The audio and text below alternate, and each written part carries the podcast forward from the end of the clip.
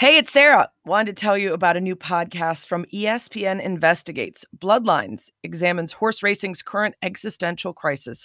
How did horse racing go from America's most popular sport to a game driven by returns on investment? How have decades of breeding for races changed the horses themselves? And what might 49 dead horses in one year at one track mean for the future of horse racing?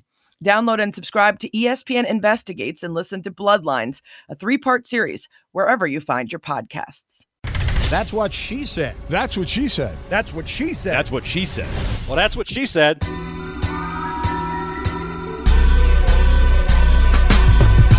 Welcome to That's What She Said conversations with interesting people from the world of sports, music, comedy, and more, talking about their lives, careers, successes, and failures. Hi, I'm Mike Schur. My dilemma is that I haven't gotten a haircut since before the COVID 19 lockdown. And my hair is the longest it's ever been. So I'm I kind of think I need to cut it, but I kind of have this feeling of like I, my hair's never been this long. It probably never will be this long again. And I kind of like it. And so I'm trying to figure out whether I should get a cut or not. All right, so my my gut feeling is, you know, ride it out. You're probably not gonna ever let it get this long or even longer again, unless you know there's some sort of other massive disruption of society that closes down salons or renders haircuts useless. But um, I don't I don't want to live in a world where that's a possibility. So let's just pretend that's never gonna happen. And this is the only time ever that you will let your hair get this long. So with that in mind just you know see how far you could take this man. Maybe you look great with uh, shoulder length hair or purple or maybe you know get some bo derek in 10 beads. Just get weird with it dude. Uh, as a writer people will probably just chalk it up to some sort of cool new creative phase. And then if things get back to normal and your purple shoulder length beaded hair isn't cutting it in your meetings with hbo you can just uh, cut it and know that your hirsutal journey has ended um, now, on the other hand, that was my gut instinct. My brain is telling me to ask your wife and kids if they're embarrassed to be seen with you. Not, you know, for for the normal reasons, but because of your hair. And if the answer is yes, then it's time to get the clippers out and say goodbye. The commish has spoken. My guest is returning champion Mike Schur, aka Ken Tremendous, television producer, writer, actor, occasional blogger, and podcaster. He produced and co wrote The Office, co created Parks and Rec and Brooklyn Nine-Nine, created The Good Place, produced Master of None. He also played Mose Schrute in The Office. He's working on a new show with Ed Helms for Peacock called Rutherford Falls, two time Emmy Award winner, 14 time nominee. He was on the podcast before, and I just love talking to him so much that I had to bring him back. And this time we get into uh, quarantine life for a creator, for someone in the Hollywood set what it was like to tape that Parks and Rec reunion. We get into a fun dive on the acting styles and work process of all the stars of, of Parks and Rec, which was fun. Uh, we talk about movies and TV that he wishes he wrote, actors he'd like to work with, why his one big rule for who he hires and works with is no assholes. Uh, we get into how he nearly ruined the office with his terrible idea, uh, how coronavirus and the race conversations and what's going on in our country might create some sort of cleansing for the industry, uh, similar to the way we saw things change after Me Too. Also, he leaves us with some wise words to be a little bit more hopeful in somewhat dark times. Uh, he's the absolute best. He's totally brilliant, and I know you're going to love this. That's what she said.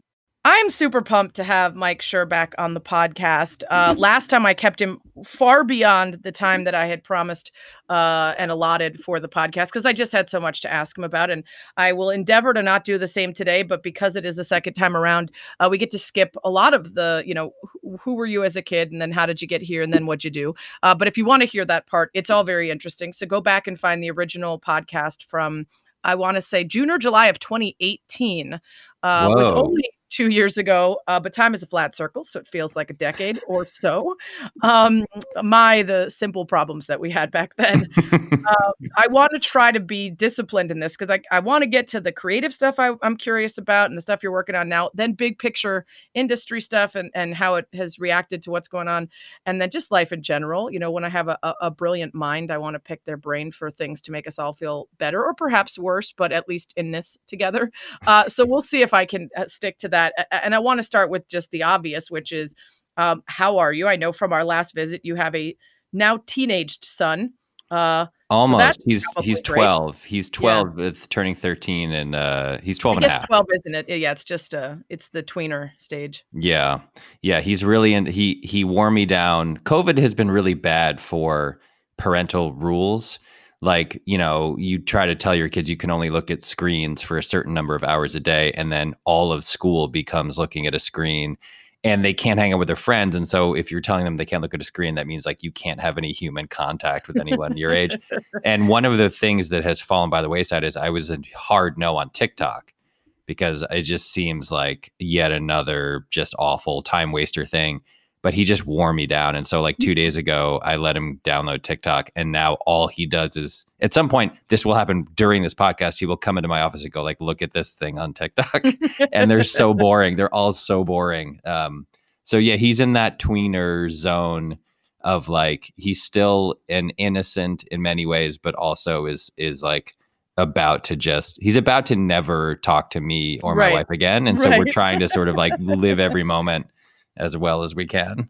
That's funny. My husband is uh 40 plus and he also eventually gave it to TikTok during the quarantine. Okay, good. Uh, thankfully, he doesn't often come in and tell me, "Look at this great TikTok." Mhm. Uh, but I wonder if you know maybe there's a burgeoning dance career for your son that he otherwise never would have discovered, and spending all day trying to recreate TikTok dances may be the thing that opens up that door for him. That's good. That's on. That's on the way. Yeah. I mean, he he also has a couple kids in his class who have TikTok accounts and make and do videos. They're all set to private, all that stuff. But right. but like he's really enjoying seeing his friends do that stuff, and so it's uh, the next phase of this is clearly like let me make videos and post them. Oh, so then- he's just a voyeur right now. You haven't right now allowed- he's just oh, he's just okay. watching. Yeah, he's Yeah. just uh, he's he's floating around and absorbing all of the excellent um, and enriching entertainment that TikTok has to offer.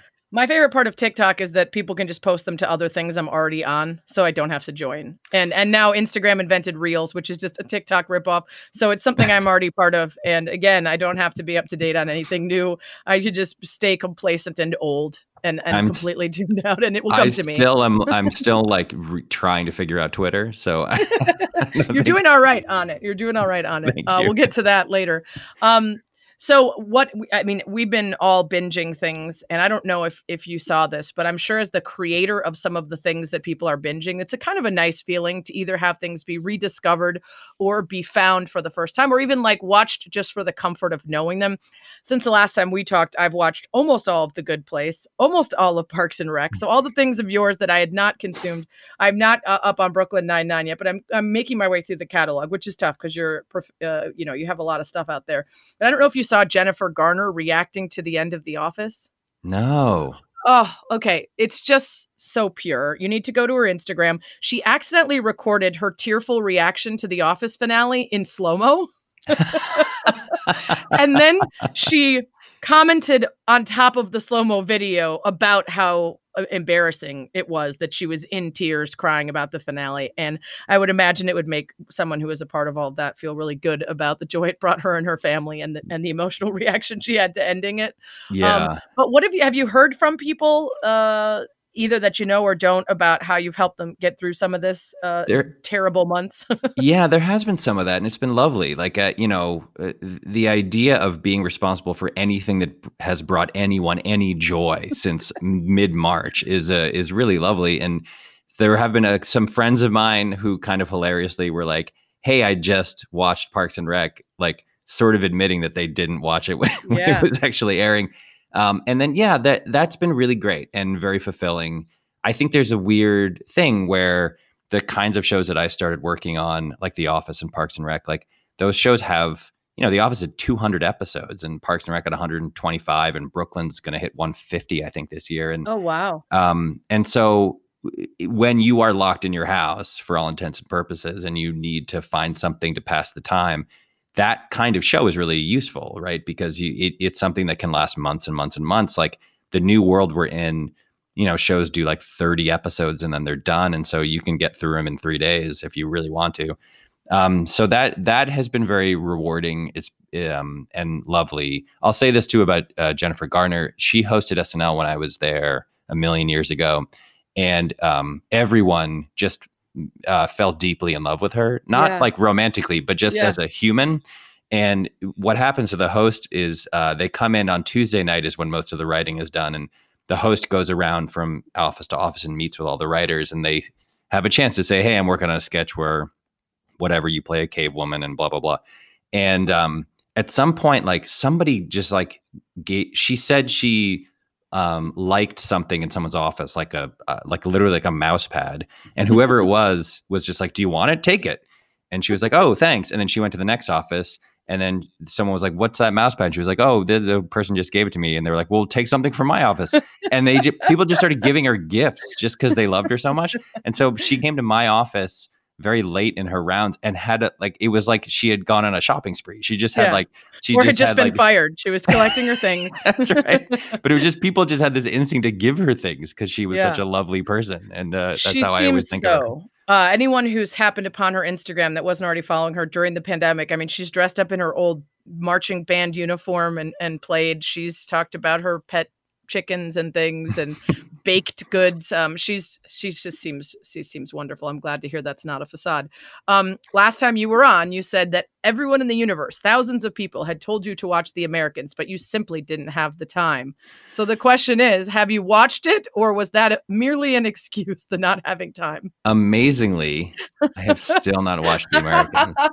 It's uh, it's now that's really sad that it's been two years of me. Um, I, and it, it's now it's like this thing where I I'm it's too daunting. It's and again, I think I said this last time. I understand that it's incredible. Like nobody has to convince me of its quality. I have heard from everyone who's ever watched it that they loved it and it's amazing. I just for now it's like uh, I have the yips. Like I when I like try to go to watch it, I just can't quite do it. and it's so reason. built up.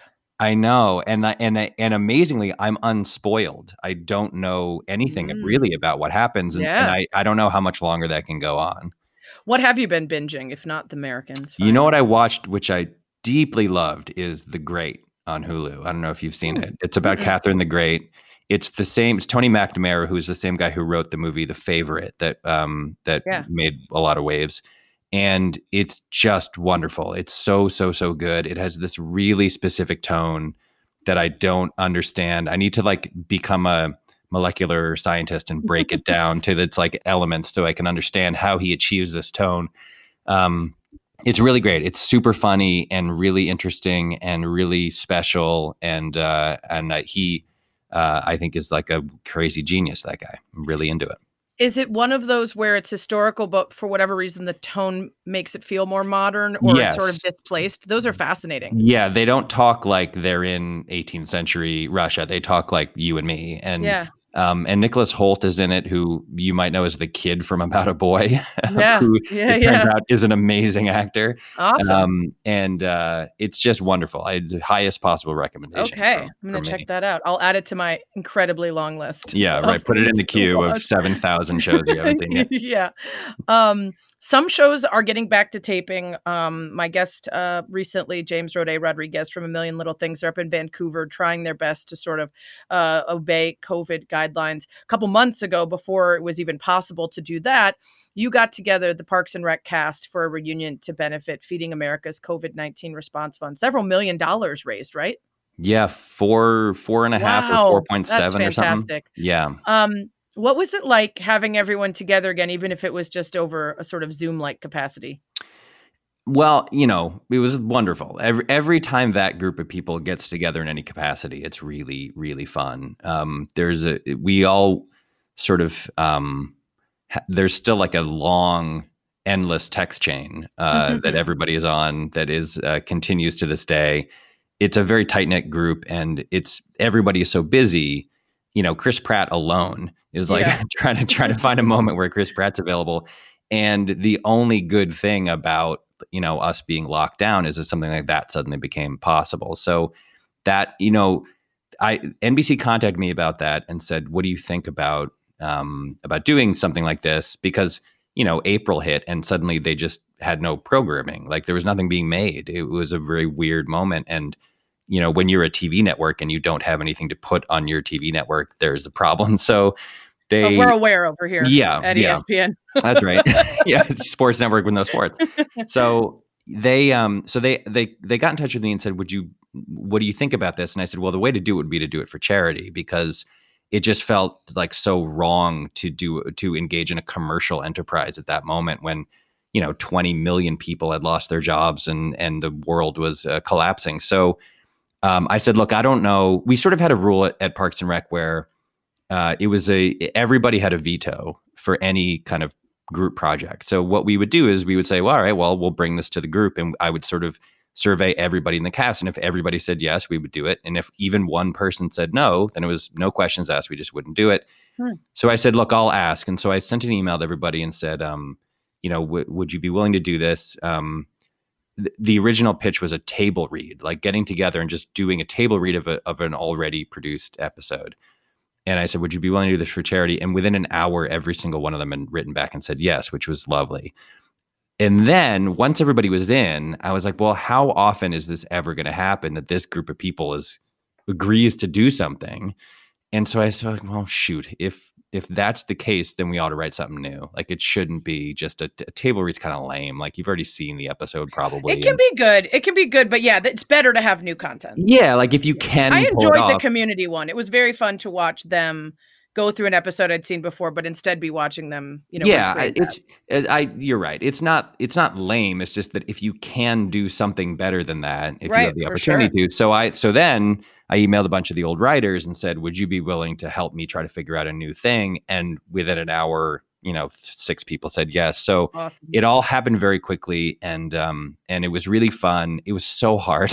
it was so hard. I mean, I, it's it seems awful to complain about how hard it was to make a TV show, but it just really was. Um, it was frustrating work because it moved so slowly, and because we had to you know just every everything was like a zoom and the wi-fi is constantly dropping out and it's mm. hard to communicate to people. But you know we wrote the script in like two and a half days and we shot the whole thing in like two and a half more days and then edited the the footage in like a day and a half. And it was just a, a very very large number of people doing a lot of work for free and essentially for free and that was great. And that it felt very much in keeping with the sort of spirit of the show you know? Yeah.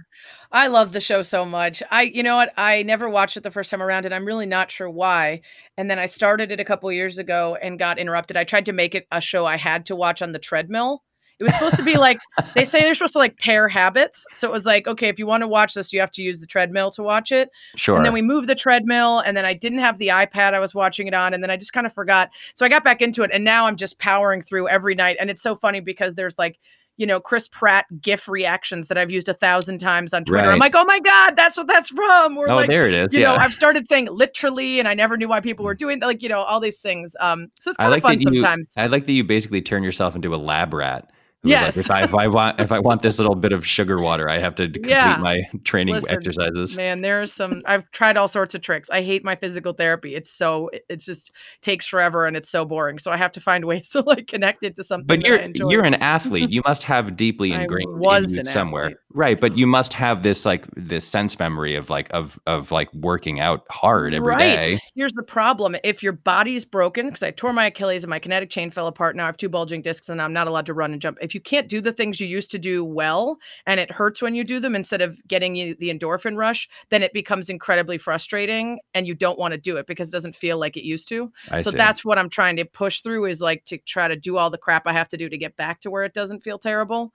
But okay. the stuff I have to do is stupid, annoying foam rolling and like move this foot up three inches and then back and then three. It's just the worst. See, you um, should you should have taken my approach, which is never exercise never, in never. your life. And then when you're 44, you're like, yeah. that's all right. I'm just doing the same thing I've always done. Perfect. yeah. Perfect.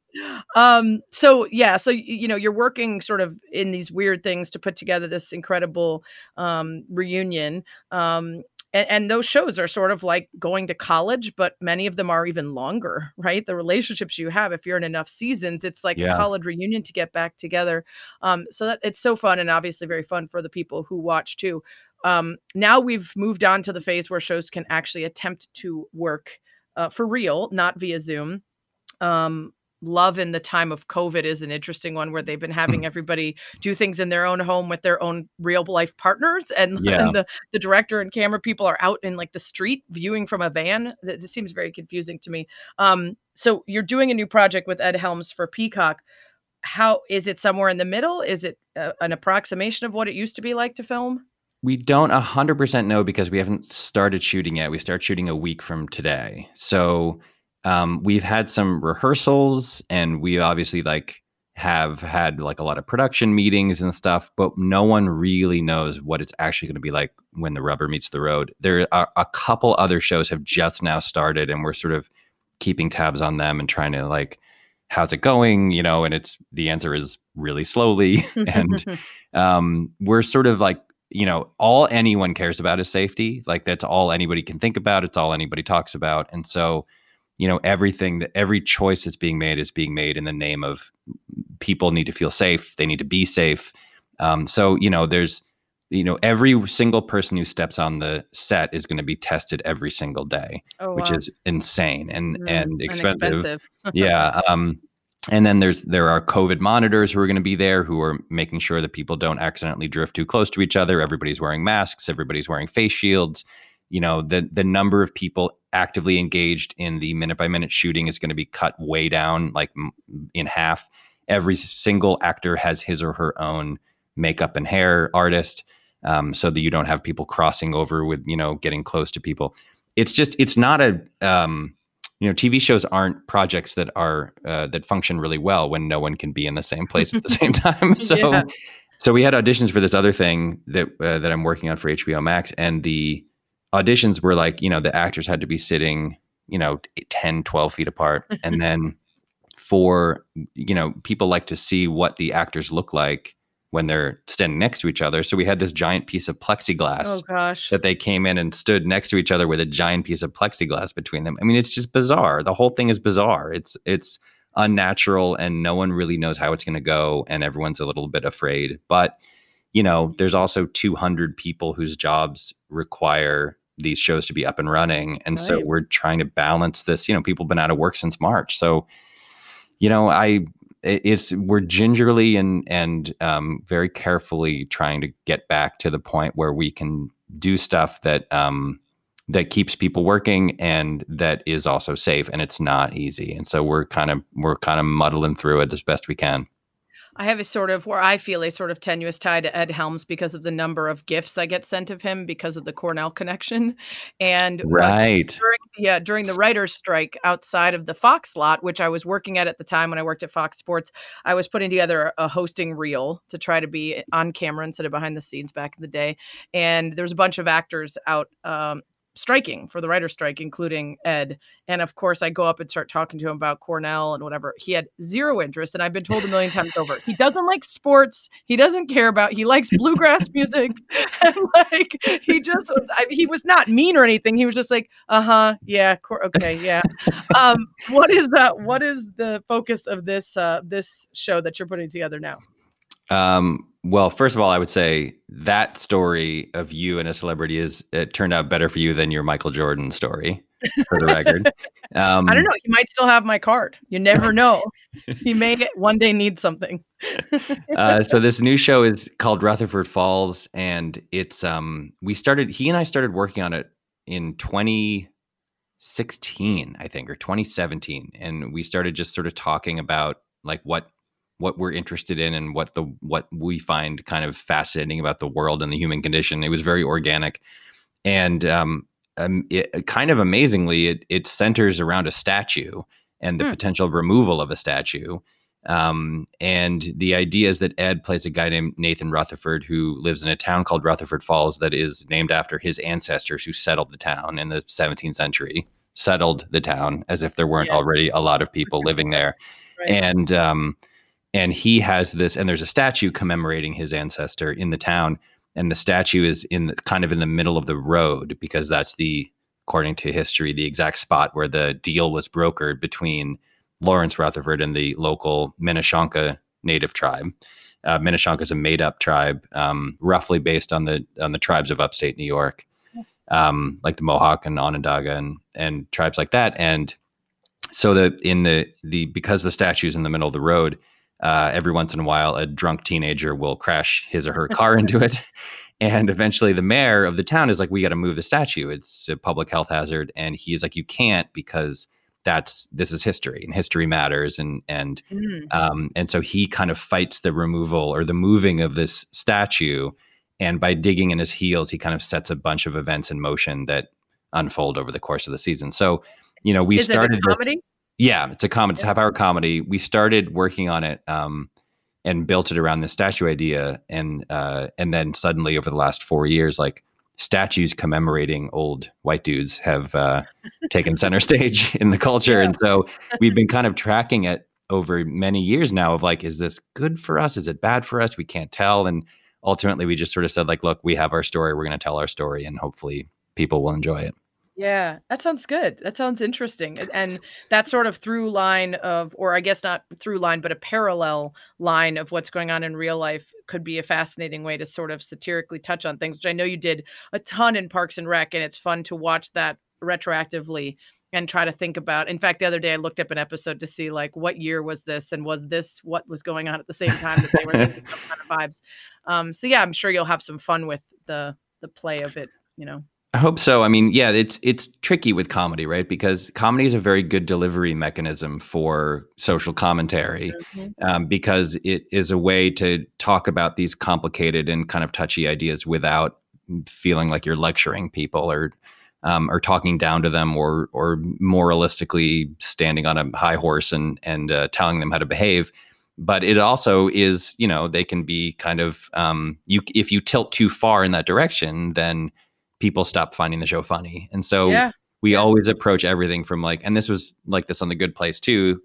It was always like, well, if it's not funny, nothing, nothing works. If it's not right. funny, you're, you're, whatever you're trying to say about the world gets lost because people get bored. And so it always has to start with comedy. And fortunately, Ed is a very funny person. And so we're not, uh, we're not super worried about that. But um, it just is, it's a delicate balance. But I think if you can pull it off, it's better.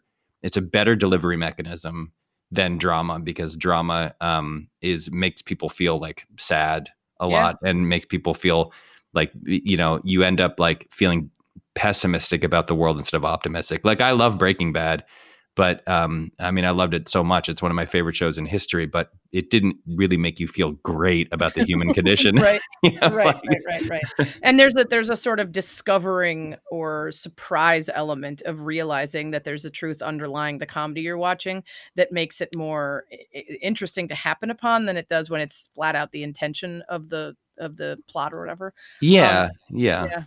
I'm, think... I'm curious because you're you're just talking about um, if, if it's if it doesn't work then it doesn't matter you know what point you're getting across the comedy has to lead. I'm sort of fascinated by watching something that i think should be good and then it's not.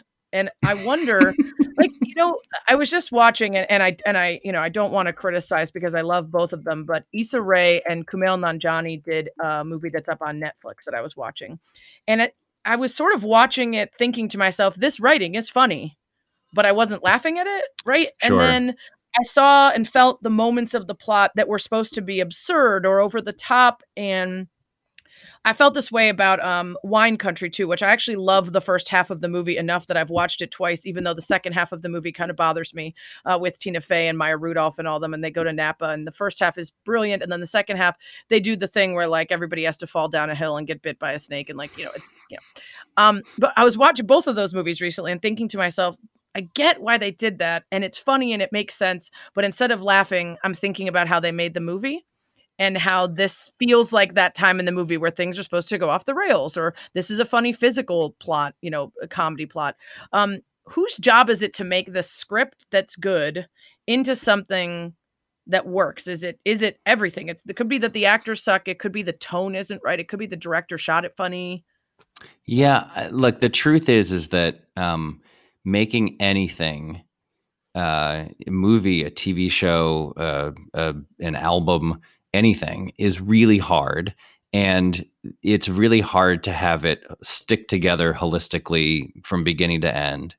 And the job of doing that is kind of everybody's job. Like the the I think the thing that the the a lot of people don't really realize about um, about movie making or, or or you know anything for the screen is that along the way from conception to completion there are hundreds of different people who have to do their job incredibly well for it to turn out well. And to that end i, I can tell you like you could take the greatest movie of all time um, or the funniest comedy of all time what whatever that is for you and if i gave it to an editor uh, in two hours that editor could screw it up so badly that you would hate it Yeah. like you he, but, but with tiny changes just like cutting at different times or eliminating one little moment or scene or choosing a slightly different take of an actor delivering a certain line that you love i could a, a good editor can absolutely ruin if he or she chooses to any piece of entertainment that's ever been made and and conversely a good editor can take the biggest bunch of crap you've ever shot and spin it into something that actually people love like and that's just editing and that has, says nothing about sound design and sound mixing and and directing and acting and writing and, and set design and production design and everything. There are so many people who have to do their job so well in order for something to be good uh, all the way through and so you know when you have like it, it's not always the case that you hear a thing you hear a lot from directors when you meet them for example is you'll say like oh i really liked your movie and they just immediately are like thanks thanks Yeah. and the reason that they're sad is because the movie that you saw isn't the movie they made right. they made a different movie or they had a different movie in their head and a number of different things conspired to make it so that the movie that they w- had to release wasn't the movie they wanted to make Mhm. so if even though you like it and you could be genuine and like i really like that movie they know that the movie could have been better or it could have been different or it should have been different or whatever.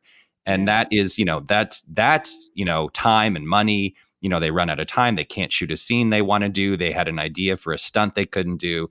The uh, the executives in charge of it gave them notes that they had to follow because they are signing their paychecks. Like there are just so many millions of little tiny things that have to go right and that's why when something is actually good all the way through it feels like a miracle. It Yeah. feels like oh my god how did this ever how did this ever happen? And very frequently the story is no one was paying attention right? It's like a young director or a young writer or both who are, are somehow finagle a couple million bucks to go off and make something and no one cares because it's not a high risk venture for a studio and so they cast exactly who they want and they make it exactly the way they want even though it might be inexpensive and they edit it exactly the way they want and the people are like i don't know fine let's just release this because who cares? And then suddenly you have rushmore or Oh, yes, whatever it's You- the Goodwill Hunting story. yeah yeah so so it, it it just is the case that like incredibly talented people um, can work on something that uh, from a script that's incredibly well written and they can have an incredibly good director and still the final product doesn't quite end up the way that they wanted It'd be it so to. frustrating to say yes to a movie and a script and an idea and then make it and spend all those months and then somewhere between that and when it comes out you sit down to watch and you go oh no this sucks. Yeah. Yeah. i mean it happens a lot. Like it look it happens in tv all the time. You have a script it, there's a there's a weird thing that happens in tv which is you know you do a read through of every episode at least in comedy and you have a, if you have a great read through if the episode is a great read through and everybody laughs all the way through you then alarm bell goes off because a couple things happen. It's really hard to make tv it's really exhausting and if you have a really great read through your temptation is okay thank god we don't have to care about this anymore let's just shoot this Mm. if you have a terrible read through, it becomes an all hands on deck situation where everybody gathers around and works really, really hard trying to make it better. And so, very frequently, if you have an amazing read through, the episode turns out fine. It's fine. Like it's good. And if you have a terrible read through and you do a massive amount of work to try to make it better, you end up with something that's incredible. And yeah. it's just this weird quirk of the system that like because you're making you know on those shows we were talking about you're making 22 24 sometimes 28 episodes in a single season. So if you have a really good read through you're so relieved you just are like let's never think about this again. Yeah. And if you have a terrible one it's like everyone buckles down. So Yeah. it there's it's just not it's not science it's not math it's it's something ineffable and and hard to track Well, and it's like everything, right? It's like I remember hearing Ray LaMontagne do a live uh, show talking about uh, the version of I think it was um, "You Are the Best" thing that he really wanted to do, and he was going to play it the way he wanted it instead of the way the studios had had him put it on the record. And then he played it, and I was like, "Oh, the studio was right." now, of course, you get used to one thing, and the first time you hear it, but uh, you know, it, it sort of reminds me of us all being uh, LeBron James staring at J.R. Smith, like, like you know, like you're just all in the middle of of something. You're like, no, you ruined it. Um, Yeah. Which is, Yeah. you know, something that we all have to do. I remember I was writing a story once and the editor changed Ain't Nobody Got Time for That to Nobody Has Any Time for That because she didn't know the reference. And I was like, no, I can't work with this editor anymore. Like, this isn't going to work for me. She's, she's not, she's not a, a good fit. This week marks the sixth annual KPMG Women's PGA Championship at Aronimink Golf Club in Newtown Square, Pennsylvania. As the first ever partnership between the LPGA Tour, the PGA of America, and KPMG, the KPMG Women's PGA Championship brings together the best LPGA players from around the world to compete for one of the most coveted major championships in golf. Competing on championship caliber courses, the KPMG Women's PGA Championship has elevated the women's game to new heights and puts the LPGA players in the national spotlight. And the KPMG Women's Leadership Summit, held the week of the championship, invests in rising women's leaders, aspiring to reach the C suite by providing thoughtful content, tools, and networking opportunities. Together, they serve as catalysts to empower women both on and off the golf course. KPMG, continuing its commitment to the next generation of women leaders and proud sponsor of the KPMG Women's PGA Championship. To learn more, visit kpmg.com slash women's leadership. kpmg.com slash women's leadership. I wonder, like, you know, we talked last time about how it's hard for you to decide what to watch because there's so many options. And so you wait till you get a million recs, and usually other writers are able to recommend the best things. Are there things that you've watched and you and you say, oh my gosh, I wish I wrote that, or that makes me want to be better at what I do? Yeah, those are the best things. Um, they're also the most infuriating. Yeah. because nothing makes a writer jealous and miserable more than seeing something good. it's like you kind of hope that they're all bad because Yeah, you're like, just me "Ah, watching ah, Mina Kimes do anything. I'm like, God, God I should, it. I suck. I quit. um, honestly, the great was like that for me. Like uh, I Mm, was like. I, I, I wish my wife, who's also a writer, has this really funny um, paranoia where she'll see a billboard for a movie that looks kind of cheesy or something, and she'll have this completely irrational fear that somehow she wrote it, which is like, I'm, and I'm always like, how could you? And she's like, I don't know. I just worry that I wrote that somehow, that that was my thing and and i have the opposite which is like i i see something great and i wish i had written it like Mhm. i like i i have a, je- a a really irrational jealousy that someone else got to that idea before i did i had that a million years ago with the movie memento oh, um, yeah. I was, I was like why didn't anyone do this before i also had it with um what's it called not live die repeat the tom cruise movie uh, it should have been called Live Die Repeat. Uh, Edge of Tomorrow is what it was oh, called. I never saw that one. Edge of Tomorrow is, is great, and it's it's just Groundhog Day, but an action movie. It just keeps living the same thing over and over again. And I was like, "What Groundhog Day, but an action movie has just been sitting out there for like Yeah, twenty years, forever. hasn't it? Why did no one Yeah. ever think of this?" And then they just did another Groundhog Day, Palm Springs. Which is also great. Yeah, and and the twist and the twist on that uh, is it's Groundhog Day, but essentially, without naming Groundhog Day, the characters in the movie are familiar with Groundhog Yeah. Day. Because like yeah, when yeah. when uh, the, it's like there's a conversation where Samberg is like, it's one of those time loops, you know. You yeah, you've heard about exactly. yeah, yeah, So, yeah. We've been here is so- before. it's wonderful when people like that's what all of art in some way mm. is, right? It's like this ongoing conversation where like new ideas are cropping up and they're sort of in dialogue or in conversation with things that have come before them. And when something like that that's really smart and funny emerges in a way that's like a mutation of an original idea, it's so satisfying. It just is so great and satisfying. That movie's Yeah. really funny. I really it liked good. it. I liked it. Um, okay, couple uh couple quick ones. Uh who do you wish that you have worked with? Either co-writing something or an actor that you've been like pining to to get your hands on. Uh, wow. Uh, well, writing, I Damon Lindelof is like my personal writing hero um, from Lost and Watchmen and The Leftovers, and he's a friend of mine. He became a friend of mine because I I had like had a crush on him and forced him to be my friend. um, I like went out. To, I did call, I called my agent was like, set me up on a play date with Damon Oh, Lindelof, love please that.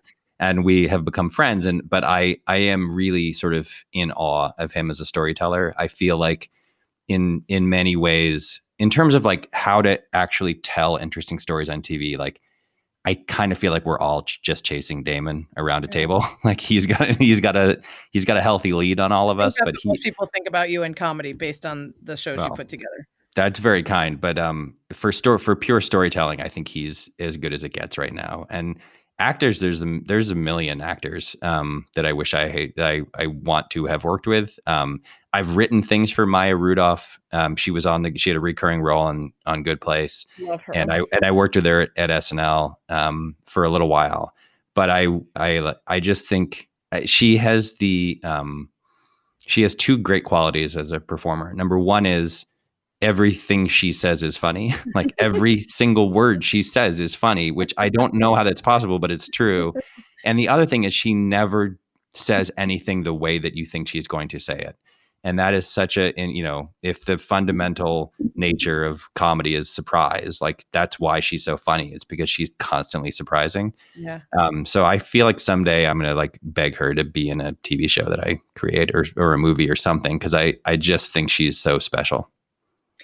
I was watching uh, Hannibal Buress's pretty recent stand up. It's on his YouTube special, and he talked about um, quitting alcohol and and a, a, variety of things. But I I did a couple things with Hannibal for the Last Dance uh, pre-show about Michael Jordan, and then he actually volunteered some time for a charity event that I was uh, hosting.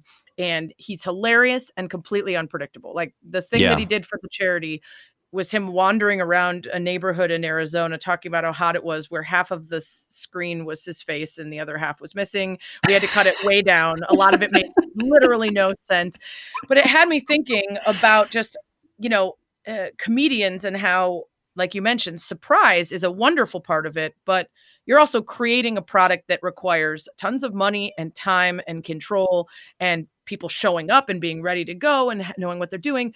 Um, have you ever worked with anyone that was brilliant and you loved the performance, but just getting it out of them maybe wasn't worth it or was worth it, but it, it made you think like I'd rather work because you we've we've talked about you're a straight A student, you follow mm-hmm. the rules. Like you're one of those rare things where you combine this incredible brilliance with ability to actually show up and get the work done and be on time and punctual and yada yada. Um, I think you know Amy Poehler and Mindy Kaling and all those people, the, the straight A students, Tina Fey, the ones that are smart and and and brilliant are, are a great combo. But you could probably have to work with a lot of people who aren't like that. How is that for you, especially as someone who does like to follow the rules and that I have no problem with it at all. Um, there, there are a lot of every actor has a different kind of whatever you want to call it process or or approach to things. Um, I, I, used to tell directors on Parks and Rec, um, you have a meeting with a director called a tone meeting, and you kind of go through the script and you say this is what we're going for, and make sure you get this shot or whatever. And then you also just sort of fill them in on the actors and how they like to work. And I used to say. Um, what you'd expect, right? Which is like Amy is amazing. She's, you know, she she's a joy and she's a team captain and blah blah blah blah blah. And then you'd say Aubrey Plaza is uh, will make you feel weird and she'll talk to you about ghosts and and weird things. Um, but it's just how her nature. And then I, I would get to the I would say like Nick Offerman. Nick came from theater, and so Nick Offerman um, I was like, he'll know all of his lines perfectly. He will also know all of the other actors' lines perfectly. And if the other actors forget a line, he will sometimes gently and respectfully prompt them and remind them of what their line is. And then I would get to Pratt, and I would say mm-hmm. some version of this. I would say, Pratt will roll up to the set about 11 seconds before he's supposed to shoot. He won't probably know what scene you're shooting at that moment. He'll go, What are we doing? He'll look at the script. He will then proceed to do, in the first couple takes, the weirdest things you've ever seen. Like he will do it in a, he'll say every line in a way that you couldn't possibly have guessed that anyone would ever say those words. Don't say anything to him. Just remain, remain calm because then his crazy process will click in. His machine will like word a life and he will start delivering take after take after take of like the funniest things you've ever seen. And so I would literally tell directors like don't give him notes. Don't don't panic and don't give him any notes. He he his process is he tries he walks down this crazy path over here and then he turns around and he runs down that path over here and eventually he finds one that's really great and funny. And then the the other thing I'd say the corollary to that is at some point he'll do it so brilliantly and amazingly that you won't believe how great it was. and your temptation will be to tell him to do it the same way in the next mm. take. Don't bother. He won't do it that way. like he'll try or he'll have the intention to do it that way, but he won't because he can't. That's just not how he works. And so I love that. That's great. Like that, learning those things about the way different actors are and learning that there isn't one way to do this is important. It's really yeah. valuable and and I don't have any problem at all with that. I only the only thing I have a problem with is people, actors or anyone who make other people feel disrespected or who treat other people badly or who make life difficult for other people. Like there is this weird thing. I, you and I may have talked about this, but there's this weird thing in Hollywood where um, some people believe that the only path to kind of good art is through like pain and agony and discomfort and mm. Um, and that they and it requires tolerance of bad behavior. And that's mm. not true. And it's not and the people who have that view aren't worth working with. And so the only kind of rule the guy who has produced shows with me for a long time uh, his name is morgan sackett and um, and my manager david miner the three of us have worked together now for since 2007 and we have basically one rule when it comes to hiring anyone from a crew member to an actor to a director and uh, the rule is no assholes. That's it. That's, that's the only rule, rule. it's a good, a good rule. it's a good rule for life. It's and yeah.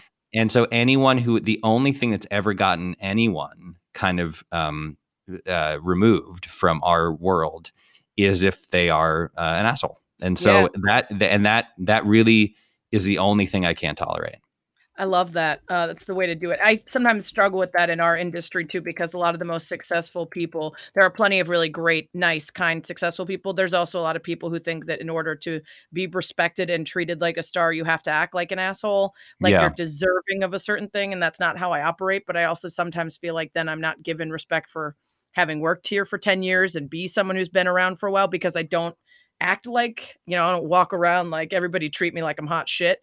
And yeah. then sometimes I'm like, but I do still want you to respect the fact that for a while, like not not treat me like uh, nothing. Uh, it's it's a, it's a tough one to balance. Um, you know, you talk about uh, your your relationship with the people. And I just loved. I think I sent it to you. I texted you that day when I watched Jameela Jamil just gush about you on the red carpet as a person and as someone who gave her the role on The Good Place and saw who she was as a person and not just an actress. Um, making it, which is just the most joyful, pure show on television with Amy and Nick and all the craft people. They both spent time on that show talking about some of the greatest days of their life was you know you selecting them for Parks and Rec and their relationship with you. Um, that's that's got to be a, a big joy to you beyond just the creation of something great. Is that these people see you as this like catalyst for their success and their happiness? It does. It feels amazing. I mean, who wouldn't want Amy Poehler talking about them in a positive light? It's like wearing overalls and carrying a yeah. I mean, that it's. I'm so happy that that is how they see the show because it's how I see the show. And you know, the that show, like I said, had this really. um It's funny that show. They the making it their current show is literally about making things and mm-hmm. pouring love into into your work and it's a very natural extension, I think, from Parks and Rec because that's how everybody felt on that show. Like that show had a real sort of community theater vibe of like let's let's put on a show, like let's let's all pitch in and work together. And um, everyone sort of we we were always I think it partly it's because we were always about to get canceled.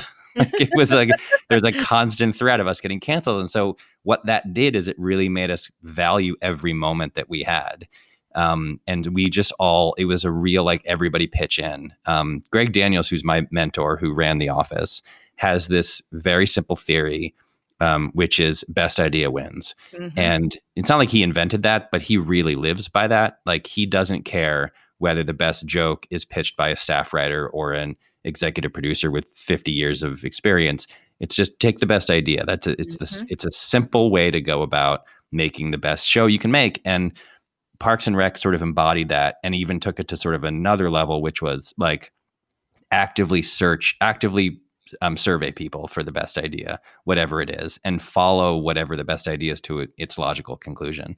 And that there was a when we wrapped on that show, we had this big party, and a bunch of people gave speeches. Amy's speeches, the it was so funny and so wonderful. Mm-hmm. Um, and the thing that I said in my speech basically was um, that you know Greg and I created that show. Um, it, according to the credits, like it says created by Greg Daniels and Mike Schur. Um, but I was like, we no, we wrote the pilot. That's a, and there's a difference. Like this show, that show felt like it was created by everybody. Awesome. Like every every actor who gave who improvised something funny, and every um you, you know every property uh, master who in, who came up with a funny idea for a prop, and every costumer who like figured out how to dress Jean Ralphio and Mona Lisa Saperstein. They Every crazy. Indiana Pacer. Yeah, every Roy Hibbert cameo, like you know, like it really, and that is really how it felt. It felt like the show had been created by this massive group of people, and that That's is really a, cool. that's the that's why I think people have such fond memories of it is because it really felt like a team. Gosh, I have so much more to get to. I did not follow my plan, but a couple more quick things. I, of course, I failed. I, I, I, I figured I would.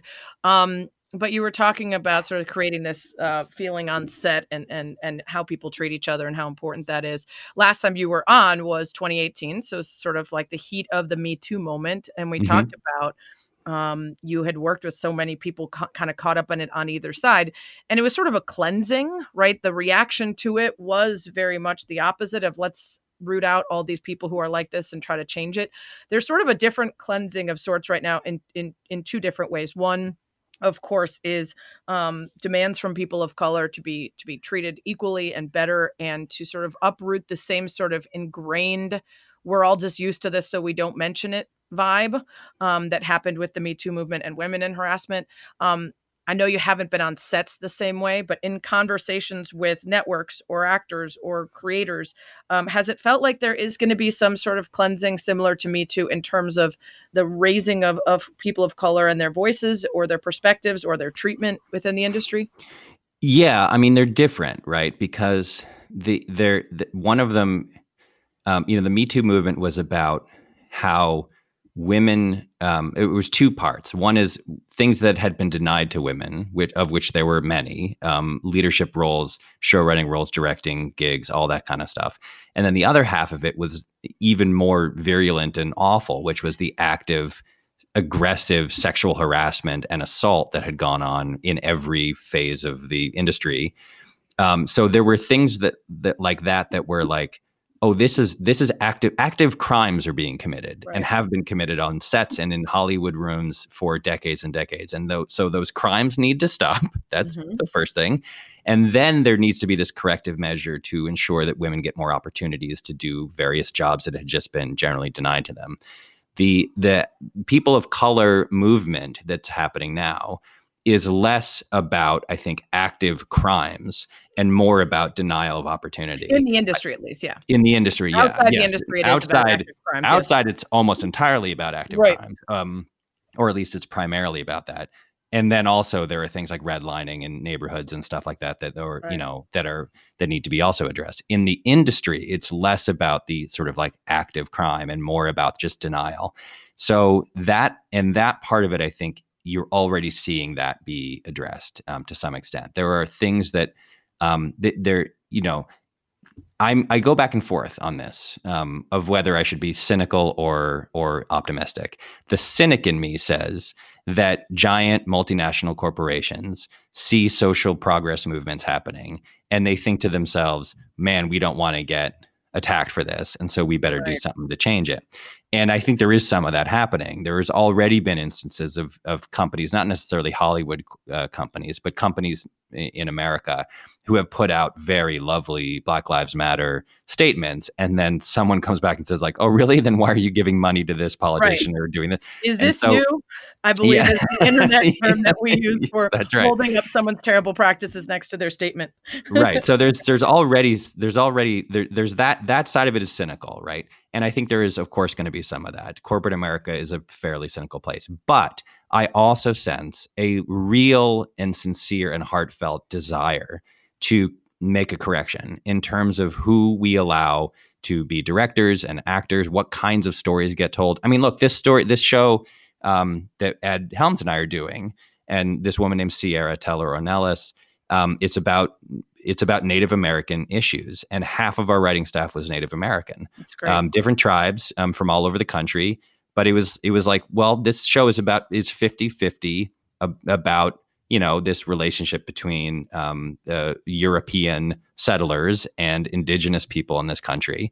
So it ought to be 50-50 represented in the writers' room, and it ideally ought to be 50-50 represented from directors. um, and we're we're trying that, and it's you know we've got we're we're almost there.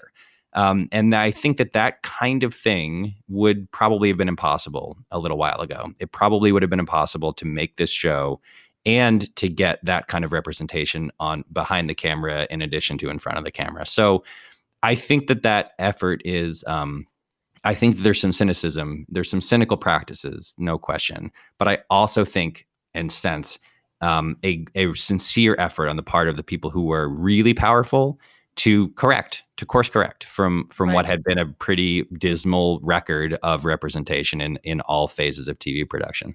Well, and I think that in in rooms in private, there are probably still conversations of here, this show needs to be X and Y. Yeah, no, we're not going to do that. Okay, but what about the statement? Ah, yeah, that was uh, we need to do we need to say that, but we're not going to actually do it. But there's that fear of going public with those things.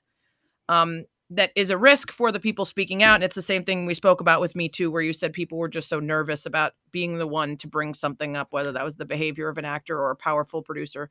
Um, right but there is there is i think more fear of exposure of what's really going on behind the scenes than ever before and yeah. and that your intentions will come out if if you are not uh, well intentioned with this stuff and i think um, there's also though people yeah but there's i think there's also uh, the the non-cynical side of me says there is a uh, there's a positive feedback loop here which is mm-hmm. that if mm-hmm. you do a show like insecure yeah. and you see how good insecure is that people are like, well, this feels new and interesting. And we've been making TV for 80 years now. Yeah. And like, it's hard to find things that are new and interesting.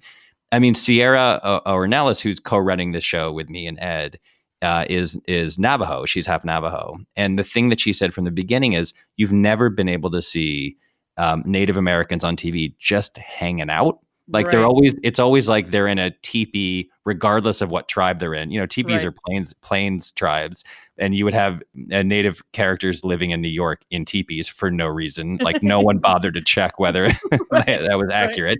Right. right. And and they're always performing some kind of spooky spell and chanting something and summoning the spirit of a wolf or whatever. Yeah. And she's like, "Look, Native Americans like hang out and they go to Chick Fil A and they eat and they like."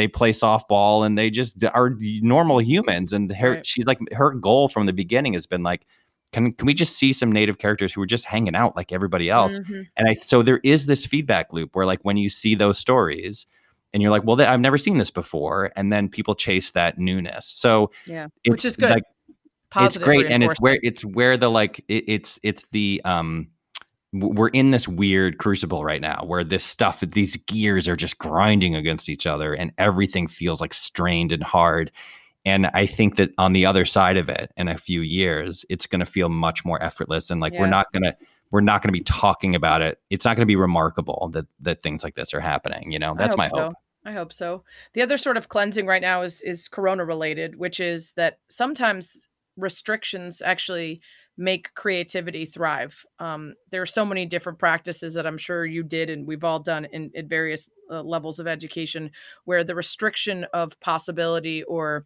materials or time or anything uh, creates this idea that otherwise wouldn't have come to you if if all the world was a possibility and you have paralysis of choice. Are there things in the industry that you think are forever changed because of coronavirus, or even are there are there things that you've seen during the last couple months that you're like oh shit that's really smart way to react to what's happening right now I, i'm sure there are um, things that have changed permanently. I don't think we'll know what they are for a couple of years. Just like craft uh, services probably. Everyone yeah. has a box instead of a full open table. The big yeah. important stuff.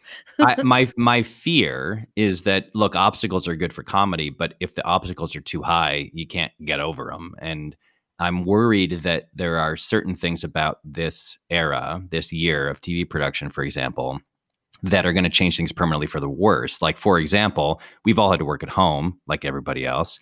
And working at home stinks uh, in the world of comedy because the whole point is to like capture energy, like trap energy in a room and have writers feeding off each other and all that sort of stuff.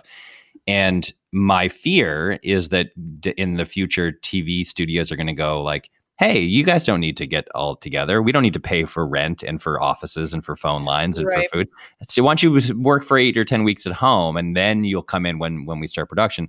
I, that's my fear because that would be bad. And Mhm. so I, I'm sure there are things that have changed um, permanently. I don't know what they are yet, and I'm hoping that whatever they are, they're it's the good version and not the bad version. Yeah, it reminds me of a story I was just reading about the VMAs that just happened that were all from afar. Uh, I don't tend to watch the actual show because it makes me feel older every year. Um, but I, I was interested in reading how they had done everything from a distance. And it was pointing out all these great things that had happened. But then it also said at the end, you know, one of the losses was that like no one randomly made out on stage that was Right. No one tripped and fell no one seemed drunk on the red carpet no one like all the things that sort of make it feel like this like youthful expression of the craziness of of of hollywood and music uh, were gone. And so i would imagine in comedy it would be that same thing. Some of what happens in between the work is actually becomes Yeah. the work Of course, and that comes from people just hanging out with each other and spending time yeah. with each other. I mean, for better or worse, Kanye didn't jump on stage in front of Taylor Right. Swift, right? Like it's like right and and uh and and for better or worse, like we're not going to get the same spontaneity, I think, Mhm. and the same kind of experimentation, especially when we're going to have to shoot really slowly. Things are going to move really slowly, which means there are fewer takes of every scene, which means there are fewer chances for actors to like find whatever it is they're looking for in their performance and that part of it is bad. Like there's just no question that that's bad. Like the the process of making good tv is the a process that is intentionally wasteful. You waste time you waste energy you waste um, videotape because you're you're like you're it's experimentation it's trial and error. yeah and so if you don't have the same number of trials and errors you can't get the same eventual kind of nuggets of of greatness you know absolutely uh, what's the biggest plot point that you had to fight over other writers or creators about on any show ever Mhm. Oh man. Um God, there's been I mean there's a million. That's all you do is fight over fight over plot points. they can't get married the tension ends there was a um there was a content well actually that that is the answer. The answer is should Jim kiss Pam at the end of season 2 of The Office. Like I and that uh really it was should he say I love you. That was the that was the real fight. And I was part of a team that felt like by doing that we were ruining the show that Greg was insane, that the it would be over, it would be destroying everything that we'd worked so hard to build. And Greg uh, dug in his heels and said, "No, this is what we're doing." And he was hundred percent right. It's the most famous moment in the show's history. It changed everything. And like, and now it's. I, I like to remember how wrong I was about that because Yeah. it, it. If ever I am worried about getting too comfortable with my own abilities, I'm like, well, I tried to ruin the greatest moment in TV history. So yeah, yeah. I, I, I that's why my brain shouted that was because I feel like everyone always goes to the moonlighting example. Like it just wasn't the same. That was that was our fear. Our fear, Yeah. the, the contingent of which I was a part, and will name no other names because I don't want them to be blacklisted in Hollywood. Um, Yeah. The contingent that w- w- wanted him not to say "I love you" was that team. Was Yeah. like, "We're what then? Then what?" Like the whole show was based on them in this gossamer spider web of flirtation, kind of like circling around each other, and we're just wipe, we're just destroying it. Um, and Greg was like, "No, this is what we're doing," and he was right. Um you have a ton of hits, like a ton of really big shows that people that are super beloved, but you have a couple misses and a couple of them have happened since we last talked. Thanks, Sarah. Um, well, you know, one I DVR'd and then I hadn't watched the first episode yet, and then there there were like no more episodes, and I was like, oh, um, uh, uh, so I'm curious, why didn't they work? When you look at the stuff, especially in more recent years, when you clearly know what you're doing and you know how to make a show work, why do you think a couple, maybe one or two that you've had, didn't take off? Uh, I think there's any number of reasons. Um, the biggest one, honestly, is that sh- I've said this many times before, and I truly believe it. If you had unlimited time and unlimited money, what you would do is you would make about eight or 10 episodes of every show, and then you would throw them in the garbage because you don't really understand what your show is until about eight or 10 episodes in Right. and some shows don't get that chance some shows don't like some you know if you go back and read reviews from the office parks and rec 30 rock any show basically really any comedy show cheers seinfeld seinfeld famously the lowest Yeah. testing pilot in the history of nbc Yeah. the, the, the record that it broke was cheers's pilot so you know if you go back and read the reviews from the early going in all those comedy shows you see the same thing it's like this isn't funny it doesn't work characters have no chemistry blah blah blah and it's just because that's what always happens at the beginning of a comedy show. Um, it takes a while to figure out how people talk and what's funny about them and how what combinations of be- it's all just trial and error. And so shows sometimes just don't get the chance to survive that awkward yeah. you know puberty growing stage uh, and they get they get stopped. And that doesn't mean that every tv show would be great um, if it if it got to keep going but they'd all be better. Like every show that's been canceled if it had another season it would be better than it was the first season. So i honestly i think that's the biggest reason. Is that still super hard for you despite all the successes you had or even maybe more hard because you're like listen i'm gonna get this. You didn't give me time to. Yeah i mean you know um yeah, it's always hard when something ends, especially when you don't choose to end it. Uh, it's painful and embarrassing, and um, you know you you feel bad for all the people who put their faith right. in you uh, as a producer or as a writer. Like it stinks. It's awful. It's um, writing is is constant vulnerability. And when you make yourself vulnerable by writing something and putting it out in the world, and then people reject it for whatever reason, it feels like they read your diary and mm. decided that you were a nerd, you know? and so right.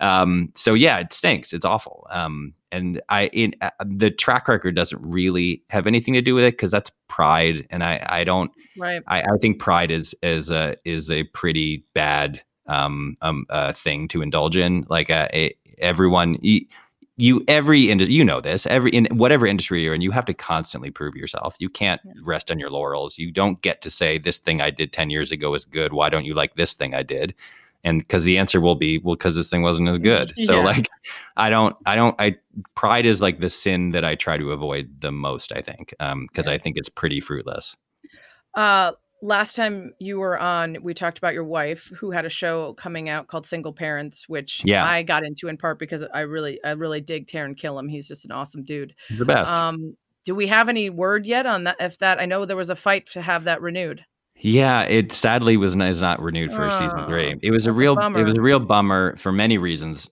most of which are um, that she's my wife and I love her and I want her to be happy, um, but also because the show was really good. It was really funny yeah. and the and the cast was really clicking. Brad Garrett was so funny and Leighton Meester was so funny, um, and it Kids was um, great. And the kids were really funny. I, it really kind of got coveted. Um, is the oh, answer because it it it was like the you know it was heading into season three and shows get more expensive as they go along and production seemed impossible.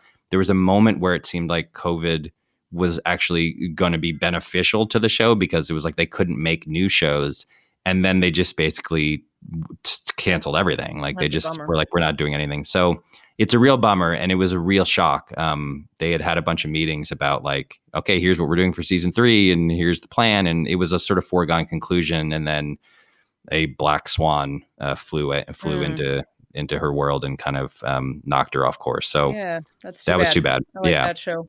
Uh, we also talked about how Regis Philbin's your father-in-law, and uh, yes. we have since lost Regis. Um, how how was that for you and your family, and how's everybody doing? Everybody's okay. Thank you for asking. Um, you know, it's hard. It's he was uh, he lived an enormous life, and so he leaves an enormous void. Um, it was, you know, he was 89, or about to turn 89. Um, his birthday was a week ago. And so you don't have some of the bad feelings you sometimes have, which is it ended too early or right. this came out of nowhere or whatever.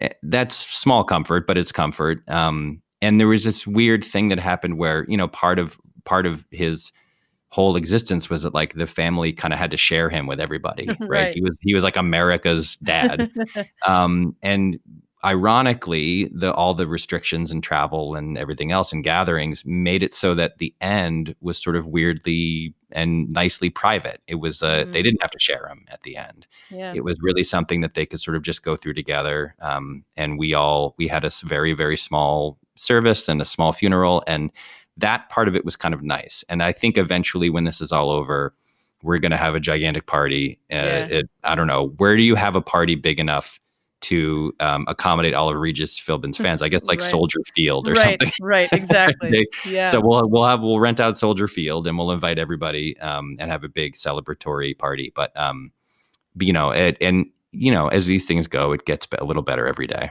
Yeah. I don't want to end on a sad note, so I'm going to give you the Herculean task as a very wise man who speaks eloquently about lots of things, including uh, political issues and uh, obvious everything from the industry you're in. Uh, can you give us anything to be hopeful about in the next couple months and as we uh, face the impending doom of not knowing, which is uh, I don't know if you ever read the book House of Leaves. It was essentially that adulthood is nothing more than just the impending chaos of not knowing and the acceptance of that, which yeah. feels more uh, powerful. I terribly paraphrase that quote. I'll find the real one, but um, it feels like not knowing, especially for control freaks like me, is the toughest part of this. Is we don't know when it's gone and what happens next, and then there's this hanging over of the election as well, and what does that mean about what happens next? Uh, so do you have anything to be hopeful oh sure um i mean look I, I in my darker moments i go into like a crazy spiral of of like fear and sh- sadness and despair i think everybody does these days there's a lot to despair about um the thing that i'm the most hopeful about is i don't think i've ever seen at any point in our country more people, especially young people who are more actively engaged in caring one way or the other about what happens. Mm-hmm. And that doesn't just mean politically, that means Black Lives Matter.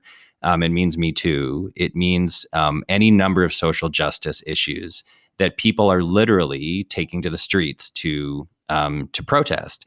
That amount of engagement has been absent from the country in a large part of my adulthood and yours too. Like I don't remember people taking to the streets uh, literally taking to the streets to protest a lot of things that happened in the early 2000s, the late 90s, any of that stuff. Nobody protested the war in Kosovo uh, in the 90s. Um, or if they did, it wasn't really covered or people didn't really care. And I think for, for me, honestly, this started, this kind of recent run of engagement started with the Parkland kids who mm-hmm. continue to amaze me and in whom I uh, have an incredible amount of admiration for whom um, because they came out and said uh, they started complaining reasonably about the fact that their friends were killed. And then the kind of grown up machine kicked in the news machine and the NRA machine. And they started saying, um, you know, uh, shut up and your kids and you don't understand what you're talking about. And they were like, we're not going to shut up. no, mm-hmm. like, sorry. And they just kept going and they kept going and kept going. And they weren't afraid. They weren't intimidated. They weren't scared. They didn't care about the fact that some grown-ups were telling them to know their place. And that, that was the first time I had really seen that. Um, a group of very young people arguing and fighting for something they believed in who were unafraid when grown-ups told them to shut up and that has continued uh, yeah. in in all of these different arenas. That that in the Me Too movement and in the Black Lives Matter movement and all these things, people are no longer just saying, um, "Okay, sorry, sorry, I didn't mean to cause a fuss. I'll go back to uh, what I was doing before this." They're they're just saying, "No, no, we're in this for the long haul. We can't be ignored. We're in this for the long haul." And I think that that has now seeped in. I think the comments made by um, NBA coaches wearing uh, wearing things, you know, coaches for social justice. Like right. it has spread so far, so fast. This lack of fear now, this courage to pick a stand, take a stand, and stick with it. Um, that is, I mean, if you want to talk about hope, you know, if hope is about um, dreaming of a better future, um, young people finding their voice is about as hopeful as the world can get. I think. Yeah, very well said. And it's 100% true. It does. And also, I think there's a bit of removing the gatekeepers that shouted down those voices or only elevated certain voices in the form of newspaper editors or people who hired whereas now with social media you can have a voice without having to be anointed by a powerful usually right. powerful middle-aged white guy saying oh we're going to put your column or your opinion in this magazine or this newspaper instead it's if everybody says that you have a voice worth listening to and people pay attention to it, you don't have to be um, hired or appointed anywhere, which right. is, I think, a powerful shift too. Uh, right. I'm glad your dog arrived to say, "Yep, there he uh, is." He has to go. You've kept him too long again because you have no ability to control your uh, wandering questions and search for insight. Thank you so much for doing this. It was super fun as always. I love picking your brain. I'm sure I'll ask you back again. Uh, I hope that you are too busy to do it because everything's better. But if not, you know, hang out on Zoom again. Sounds good. That's what she said. It's time once again for South Bitch Sessions, where I rant about something that bothers me and I fix it. This week, gender reveal stunts. I mean, what are we doing here, people? Another forest fire from a gender reveal stunt. If you live anywhere that's dry and has fires, just don't light a match or a cigarette or a joint or a birthday candle. Not to mention a freaking smoke generating pyrotechnic device that you dragged out to a park to tell you whether the grapefruit sized thing in your stomach has a dick or not. I'll tell you a good way to find out a gender, or more accurately, sex of your baby. Take a look when it comes out or use a freaking sonogram machine, which is an incredible invention of science and can literally see in your body. And then a trained medical technician points to the parts and tells you. One day, if I snap, it's probably going to be about this because I'll admit it first. I thought it was a cute thing. You know, you cut open a cake and, ah, blue cake, it's a boy. Or, you know, you open up a box of balloons, ah, pink balloons, it's a girl. Maybe even get a pro baseball player to take a swing at a ball and it explodes and capture it on camera for all time and we get to tell everyone we did it. All right, we're fine with that. But we really don't need fires, people.